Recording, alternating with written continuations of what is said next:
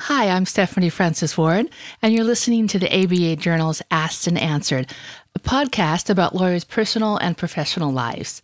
As part of this special series, we're taking a look back about how various areas of the law have changed and what that means for those in the practice areas.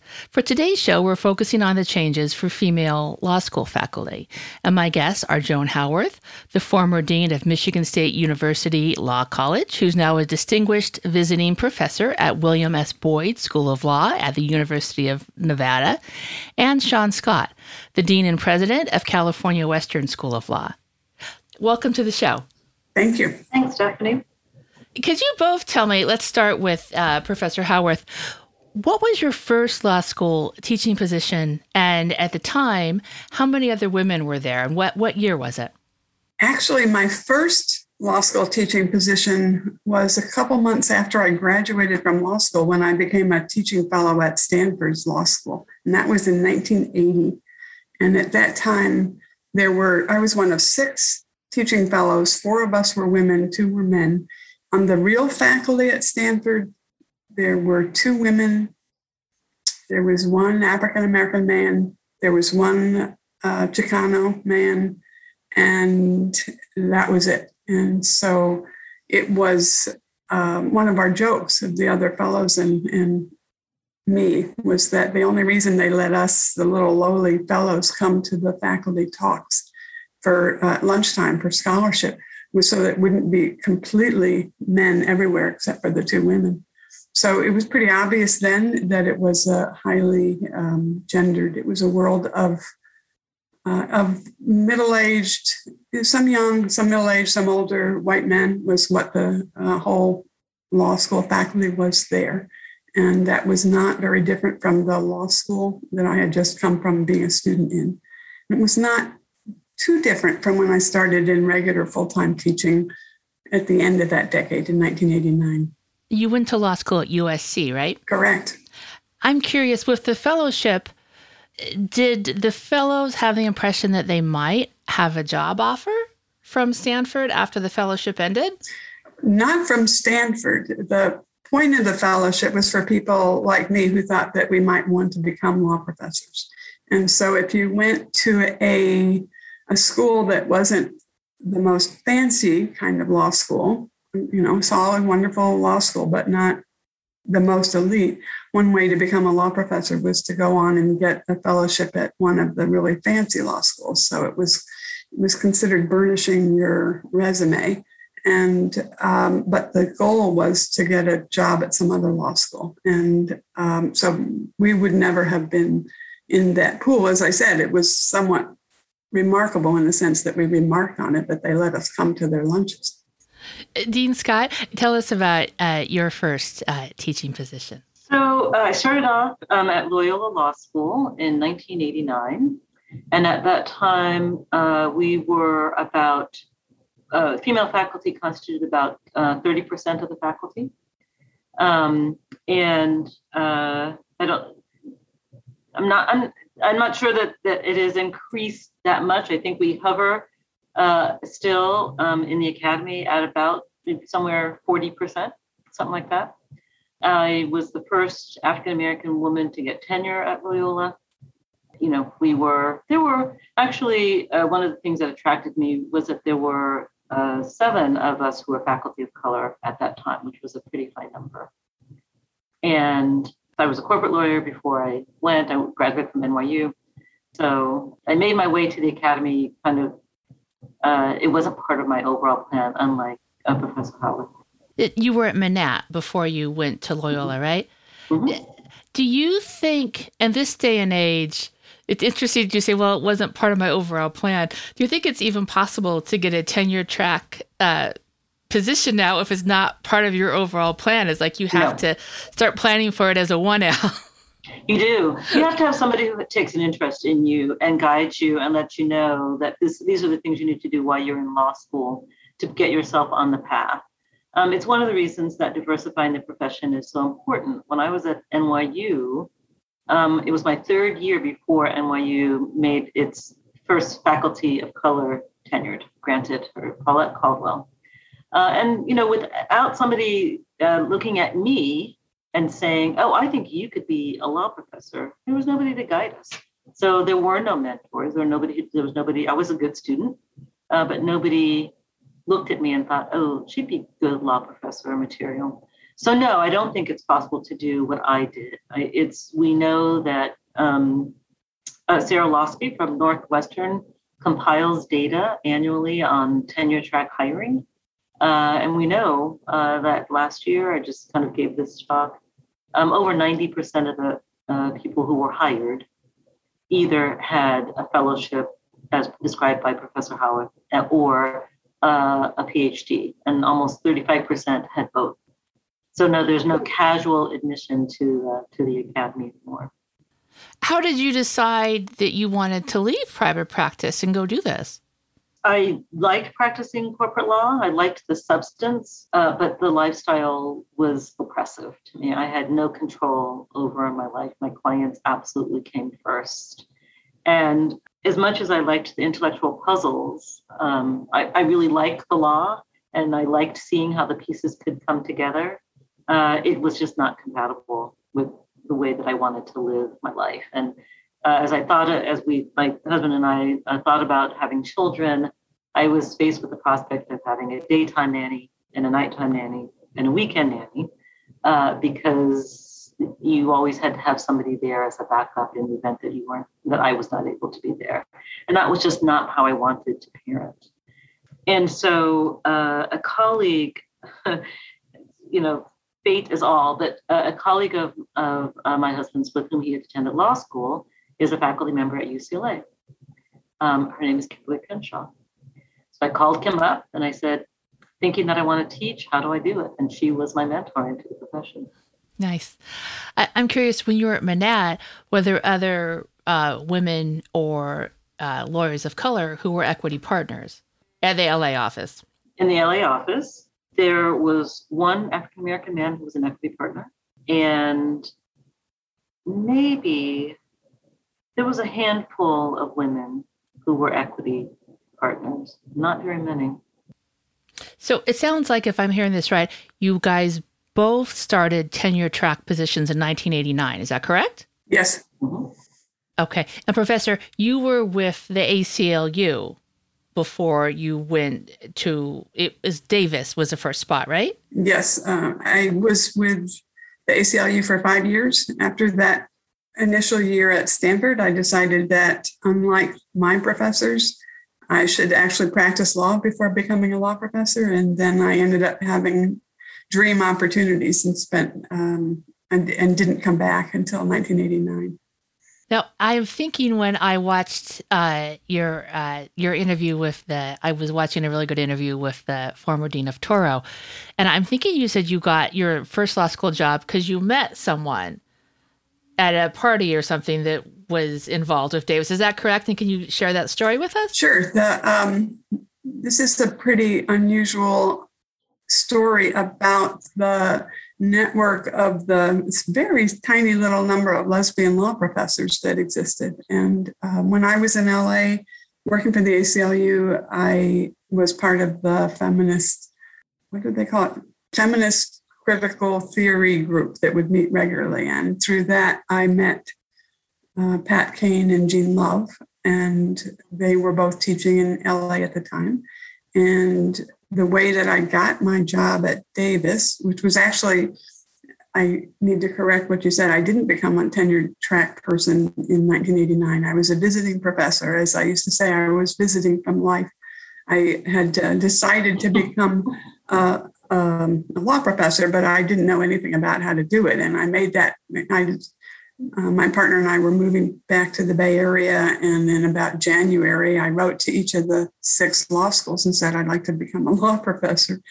And um, they all said, thank you, uh, but we, we're finished. Um, that was a whole cycle that you missed. Um, good luck. And um, except that the person who was substituting as a professor for Jean Love at Davis ended up uh, leaving and they needed a substitute substitute. And uh, somebody called Jean Love and she recommended me, which is how I got that job, which is how I have my career. And the way I knew the way I knew um, Jean Love and Pat Cain even more from the, than from that uh, feminist group was uh, we first met at a, a, lesbian wedding of another law professor in Los in Los Angeles. Mm-hmm. I was curious. So during that time period, I mean, from what I remember, a lot of professors who were gay were not out. And what was it like being an out professor in 1989 and 1990?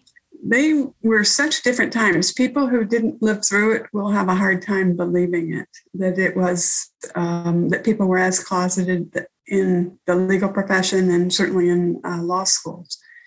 When I, so I was at Davis as a visitor and I, I um, chose to come um, to start the as a visitor and then tenure track in Golden Gate in San Francisco because I was living in Oakland, and um, and the liveliness of Golden Gate attracted me, and the uh, and there was a lot, particularly related to diversity at Davis at that time, that was not impressive to me. But one of the things to just to surprise people today about is that the the gay groups at law schools existed, but would typically move would meet off campus.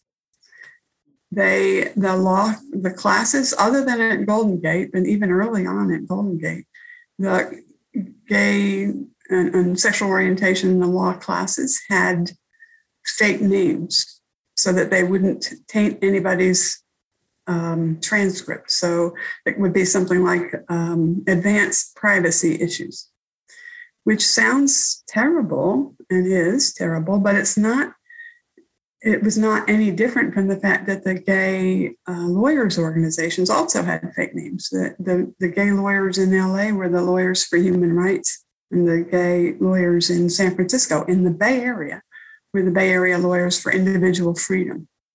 So it's a the time the closeting is just unthinkable now, but it was really quite real. And the last anecdote that I can give you about it is when I was on was at Golden Gate, and I was trying to organize a um, I don't know, we'll say a party or a caucus, and I um, called around to people, my friends at various law schools. And at the time in the Bay Area in the early 90s, I was the only openly lesbian tenure track professor at a law school in the Bay Area of California. And in 1991, around that time, the legal paper there, the recorder, had a big story when Stanford hired Janet Halley as a, a new professor. And part of what was so remarkable to me was Janet had the impeccable credentials, right? She had her JD from Yale Law School. She had a PhD from UCLA. She was a circuit court um, clerk she had been previously, I think, a tenure track English professor at Hamilton College.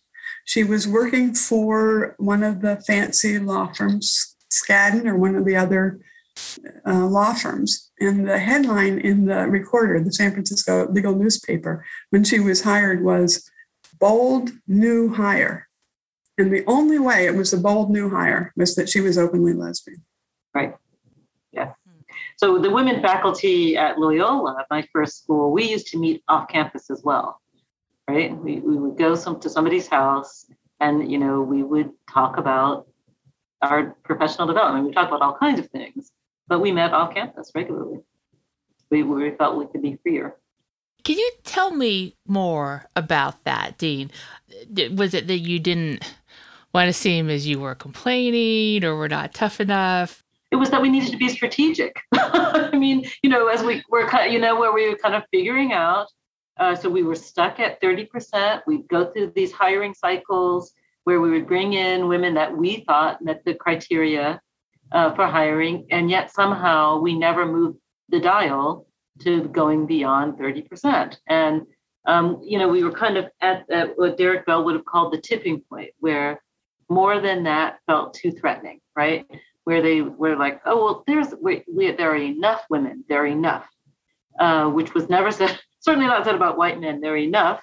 Um, and so a lot of those meetings were how do we change the culture of our law school? How do we get to a point where we have parental leave, which we did not have? You know, everything was at the discretion of the dean, and all of the deans were men. Uh, and so um, th- they were strategy sessions, they were uh, sessions to talk about negative student evaluations or um, interactions with students who were not kind of giving us the same respect that they gave their, our male counterparts. It was how do we ask for a raise? So it, it, it was they were it was a safe place to talk about the challenges that we encountered largely because of our gender. And it felt better to be in a safe space at home where we knew nobody was going to kind of walk in and wonder what we were doing. So, this is sadly a negative question, but perhaps sometimes true, and perhaps more so back in the 90s. When you were meeting, how did you know you could trust each other? Well, because uh, you had to deliberately come it wasn't right. and so if you were going to go to the trouble, you weren't interested. You weren't up, there. okay. Yep. Yep, exactly. And if you came to one and didn't, and it wasn't your thing, then you just didn't come to the next one. How often would you guys meet? Like once a month, once a quarter? Um, we'd probably write, meet twice a semester, something like that. And it was at people's homes, right? Mm-hmm. Mm-hmm. Can you share? Are there like any interesting or funny or heartwarming for stories that came out of some of those meetings that you can share with us? For me, it was affirming because I could talk about the challenges of trying to get tenure while also trying to parent. And you know, at that the time when my my after my first child, my the arrangement that I had was my dean gave me time off, but then told me that the time off I had to make up by teaching um, an overload, teaching more units, right? And kind of doing that when I had a child who was not yet sleeping through the night, uh, trying to just figure out how to do that and being in a room full of women who, well, one of them did say, well, that you should plan your next pregnancy for the summer so you don't inconvenience the law school. That was one bit of advice. Uh, but the other, which I ignored, but the heartwarming part was to be not told that I had to conform to a male standard, to be told that that it was possible, that wanting to be a parent was not a negative thing. Um, so that's the heartwarming part, Stephanie, is that I was within a community of women that weren't trying to minimize my struggle, right? And to try to tell me that I was just kind of imagining the slides or to be at a place where the negative faculty value, student evaluations were coming in, people didn't say things like, well, maybe you should bake them cookies, right? Um, where, which was advice that one of my male colleagues did give one of my female colleagues. So um, to be heard and honored and respected, that's the best thing that came out of those meetings. Dean, I'm going to interrupt for one second. I'm going to get you to pause that story because I know that you guys worked together to get better conditions for uh, maternity leave. And I'm going to ask you to tell that story when we come back. Let's take a quick break and we'll be right back.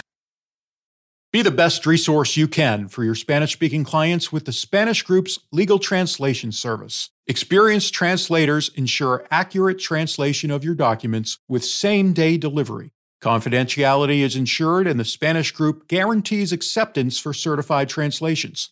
All that, and their rates are competitive. If you need other languages, the Spanish group translates in over 140 languages. Mention Legal Talk 20 when you request your quote for 20% off your first translation. Visit thespanishgroup.org.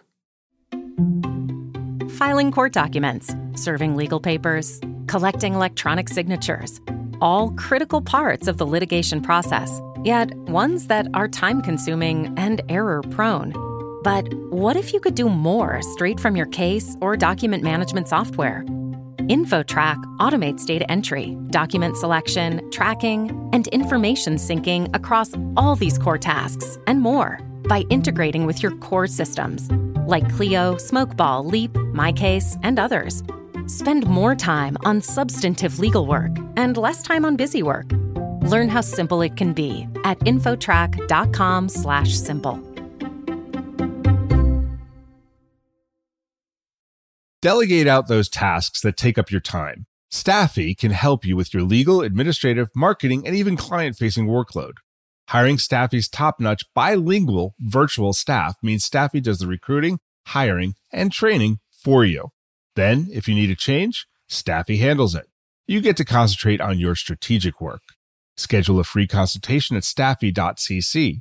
That's S T A F I dot cc and get $500 off with code HAPPY24. And we're back. I'm Stephanie Francis Ward, and on today's episode of the ABA Journal's Asked and Answered, I'm speaking with Joan Howarth, the former dean of Michigan State University College of Law, who's now a distinguished visiting professor at UNLV Boyd Law School, and Sean Scott. She's the dean and president of California Western School of Law. So, Dean Scott, you guys did not have great parental leave when you started, but you and some other uh, professors with the at this law school managed to change that. Can you tell us what happened? We did. So um, I've told this story a couple of times because I think it's an astonishing one. So uh, when I learned that I was pregnant with my first child, I went to my dean and said, uh, "I'm expecting. What is our parental leave policy?" I rocked back in his chair, and he said, two weeks.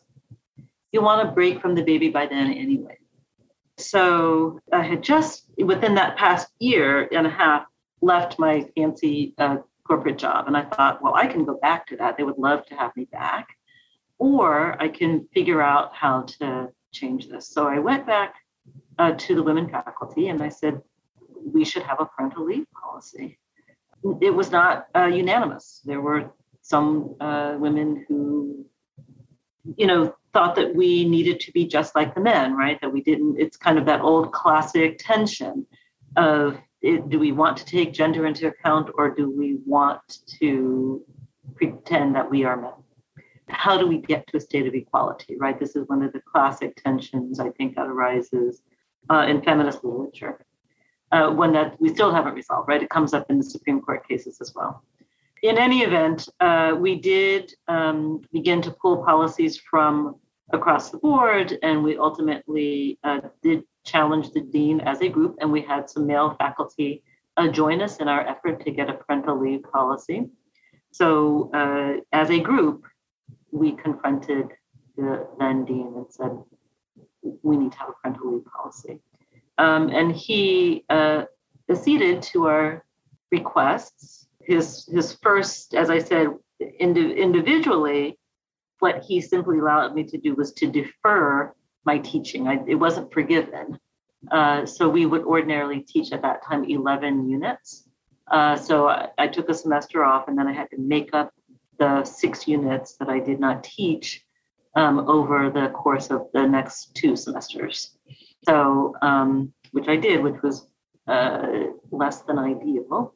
Uh, but I made that deal, but and uh, having made that deal, I then went back and organized in the faculty. And we were we were able to get a leave, but ironically enough, kind of going to Professor Howarth's comment, uh, we did not call it a parental leave, or at that time it was maternity leave. The dean designated as a research leave because he thought that that would be more acceptable. So it wasn't it years; it was years before it actually was called a parental leave policy. Did that concern you a bit? Because in theory, you probably weren't doing a lot of research during that leave because you were caring for a newborn and getting your yourself right. I'd be afraid, well, if they call me on this later, there's not going to be a lot of research being done in these two months. You know, I think it's one of the lessons about how social change happens, right? I think for me, kind of, uh, so I'm 60 one almost. Um, and I think back and I think, uh, so I was seven or eight, right, kind of when we really began to have the start of the civil rights movement. So in some ways, I look back at the civil rights movement and I see huge change, right? I think about the March on Washington and I see social change and social movements as though they were, you know, larger than life events. But really, social change happens on a very local level most of the time. And the change is incremental. There are kind of cataclysmic moments, but they're not really how change happens, I think. And so to have time off, to have a semester off, whatever we called it, was a good first step. Is it where we wanted to end up? No. Uh, but uh, it was a step in the right direction. And that's really how I think change happens in some ways. So, uh, did it make me happy? No. In terms of the label, was I happy to have the time? When my second child came along, absolutely. Got it. So, as female faculty, how has advocating for yourself and finding supporters changed over the years? Professor Howarth, would you like to take that first? In the beginning of my career as a law professor, it was true that the women were um, a small, small number. In fact, when you were talking about needing to and choosing to meet outside the law school, I remembered for the first time in decades that whenever three women in the law school would be talking together, uh, a male colleague would walk by and make a joke about us making, you know, what were we up to and, and what were we plotting. And so it was a, a sign of the anxiety about the potential threat of um, what was perceived to be sort of uh, intruders in some way. And but then what happened, I think, is that the numbers got larger, and uh, so the fact of being a woman on the faculty by itself uh, became less provocative. And I would say that the major change now is that the gender issues that I see in law schools that are incredibly significant today are issues related to the status of different categories of professors.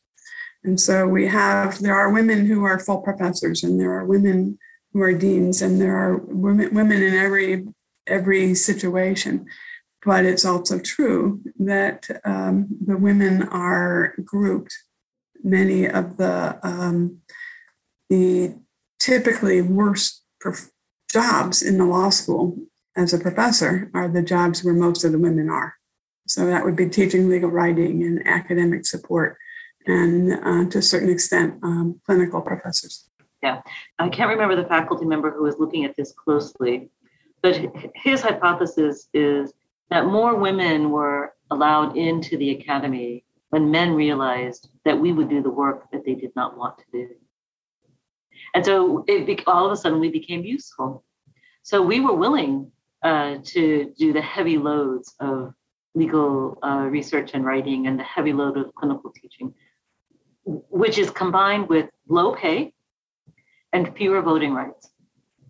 So typically, people who teach legal writing, people who teach our clinics, do not uh, get to vote on all matters concerning the governance of the law school. So our admission into the profession, I think perhaps does not coincide with the realization that men could relieve themselves of that work while not ceding their privilege and control because they would we are not granted they continue to not be granted full rights right? So i'm at a school now that just now just this past year adopted a unitary tenure that means everybody who teaches is whether it's clinical teaching or legal writing is tenure eligible so, you know, we are, I think there are maybe 30% of law schools who have that kind of possibility, right? 30%, even now. And so it is true, we, we are in the academy in greater numbers, but it is, I think, worth noting that the vast majority of people who teach legal writing are female. Overwhelming, right? If there are articles written about it called the pink ghetto. So it's it's a little bit of a mixed blessing. And I think the same is true with deanships, right? I think that absolutely the number of deanships has increased, but we are concentrated at the less fancy schools. Uh, and I think that, again, it, those are the least prestigious jobs that we tend to fill. Cynics could also notice that the percentage of women and more recently women of color in deanships came up after the economic downturn of the Great Recession, when suddenly become being a law school dean became a job with um, tremendous difficulty that had not previously existed in, the same way. And that the we're doing this job, but it's not the same job that deans had 15 years ago, 20 years ago, 30 years ago. It's not at all the same job. This is a hard, day to day operational um, set of um, tremendous tasks. And so women have come in to, to take on those tasks. Um, but they don't have, it's not the same life, I think, that uh, a dean used to have. I'm so happy you brought that up, Professor, because I have been thinking that, but I wasn't sure how to word it exactly. And I think you put it really well. So thank you. It's not the feather in your cap to, you know, to end your uh, your academic uh, career. How did you? Uh, let's take it back again a bit. How did you deal with gender discrimination when you faced it? Because I think it wasn't not that it's easy to deal with now, but I'm thinking it might have been a little worse to deal with back when your um, academic career started. Is that is it accurate or is it still kind of the same today? So what I would say is that I didn't ever, I was not conscious of feeling um, in any way discrimination on the basis of being a woman in terms of my individual career. And that's partly, I think, because I never had children, and therefore I was able to do as much work as I wanted to be able to do without having the other obligations and other, you know, other aspects of a wonderful life that many women have. I think that it's also true, if I'm honest, I didn't have very many problems once I was in a position um, with my lesbian identity. And in a weird way, in those early years, I think it was harder to be an openly gay man than it was to be a lesbian woman in this straight white male culture because the men who were in charge, and they were in charge, it was their world, right? We were all just making our way into a world that they had created and that they controlled. The, um, basically, straight white men controlled the law schools that I was anywhere near. And those men were sometimes unsure about how to deal with a straight woman. And they were often highly anxious about how to deal with a gay man.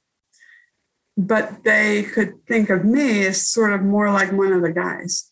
And in a weird way, and I don't mean to say that's right, I'm just saying it was a, um, a strange, unexpected reality um, for me that there were ways that I could fit in. On the other hand, uh, I was proud that I was able to use my ability to fit in to try and create some better policies. And for example, sexual harassment policies that didn't exist that I led a charge to be able to have um, created and imposed.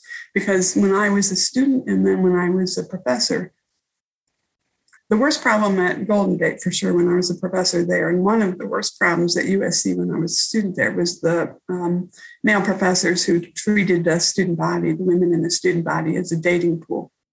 And it was so wrong. And I had, you know, nothing to do about that, or I could do nothing as a student. But at Golden Gate, I felt very happy about um, helping to have that become one of the first law schools that had a no no romantic relationship policy adopted, um, which was a big thing. Well, we didn't even have when you when you started, Joan, in you know 1980. There was no there, there was no word for that experience, right? I mean, it was really because of feminist legal scholars who named it harassment, right? Right, and um, named it as uh, as um, not about sex but about power I mean, I mean, there were there are people who just who gave us a word for that concept and for that harm. So there was no possibility of having a policy because we didn't have a name for it yet. And that is absolutely something that has drastically changed and is definitely goes down to women writing and thinking about this in law review articles and other places. And in that sense, that's a, truly been a revolution because you can't if you can't name the harm, right, that you are experiencing, and when people can say, "But how short was your dress?" right, or how low cut was your blouse, as a way of explaining somebody else's or dismissing somebody else's behavior, you, you don't have the power to change it. Dean, if students came to you to talk to you about that, or maybe fellow faculty that were more junior than you, what would you tell them? Because as you say, if you don't have a name, I mean, we all know for years that this was happening and it's very troublesome. But as you said, if you don't have a name for it and it's just taken as this is what happens, I mean, how, what would you say? Remember, we used to talk about how to keep each other safe right? I mean, I remember when you'd be warned about certain professors by other women. That's exactly right, right? So you say to students, don't ever meet with a faculty member with the door closed, right? And you'd say, don't ever accept an invitation to go and have lunch with a faculty member off campus. So we, it, we did not, you know, kind of, even if we came to understand it as a harm of power, the impetus was on us to not put ourselves in those situations as opposed to checking the men, right? And so flipping the the, the script there is truly, I think, something that has is revolutionary, right? And uh, it, it's interesting. I mean, gender discrimination, race discrimination, that and all the time. I mean, the microaggressions don't stop, right? And they, you know, even as I was applying for this deanship, you know the the presumptions i don't get the benefit of competence right i've got to prove that i can do the job i don't get the benefit of the doubt which i think is not true of my white male um, colleagues but i will say that one of the things that has happened for me certainly this past year is that i no longer feel as though i have to humor the microaggressions I no longer have to, I no longer feel as though I have to, you know, carefully pick my battles when I'm going to push back. Maybe it's a consequence of age. Maybe it's a consequence of being uh, fed up. Maybe it's the consequence of technology that nobody can say to me any longer, you're just imagining. Right? We have, you know, the the horrible recordings of the murder of George Floyd and we have the recordings, the subsequent recordings of um, the abuse. We have people kind of talking about me too. And so the, the ability to just kind of say, you're just being overly sensitive is gone. Because when that happens, when you suffer the, the harm and then somebody minimizes the harm, you know, it's like reliving it twice. And um, that I, that's no longer the case, that reliving it twice no longer happens has been extraordinarily liberating. It's been terrific. I feel comfortable with making other people uncomfortable the way that I have been made uncomfortable forever. Dean, do you ever worry or feel like we might be backtracking a bit on that aspect of speaking out when you're mistreated? I mean, we've seen a lot about whether things that have been said in classes were academic speech or inappropriate and made people feel uncomfortable. And I'm wondering if we're at a time now that people who are afraid there's this people are always people in power usually want to keep on doing what they're doing but they might have been afraid to speak out uh, certainly during the trump administration because some people felt like they didn't want to be identified with that whole thing. But are you do you feel like people are more I mean, we might be going back just a little bit and it's like there's this idea people are too sensitive students are too sensitive. Well i guess so let me let me think about your question this way. One of the questions i think one of the arguments against my calling out what i see the microaggression is that it makes people fearful of engaging in dialogue right? Nobody wants to be called a racist nobody wants to be called well that's probably the you know that's become the worst thing that uh, that you can accuse somebody of. Um, and so the, the concern is is that silencing. So as a law professor i do believe in the importance of dialogue. I do believe in the importance of creating a safe space to have hard conversations. But I don't think that it's my responsibility any longer, either as a woman or a person of color, to tolerate ignorance. So I think it is it become incumbent upon people to educate themselves about the harms that they do. And so to that degree, I think having to check yourself is okay. I don't I think that that that any longer the excuse of I didn't know just doesn't work anymore. So when I think of when I talk to my faculty here at Cal Western about introducing the subjects of race or oppression generally, their first response is, Well, I don't know how to talk about race. It makes me uncomfortable. And I say, That's because you think you've got to talk about what it's like to be a brown person or what it might like be to be a woman under these circumstances. That's not what you need to talk about.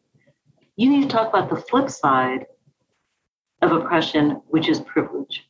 You can talk about that all day long. So when we talk about race, everybody has a race.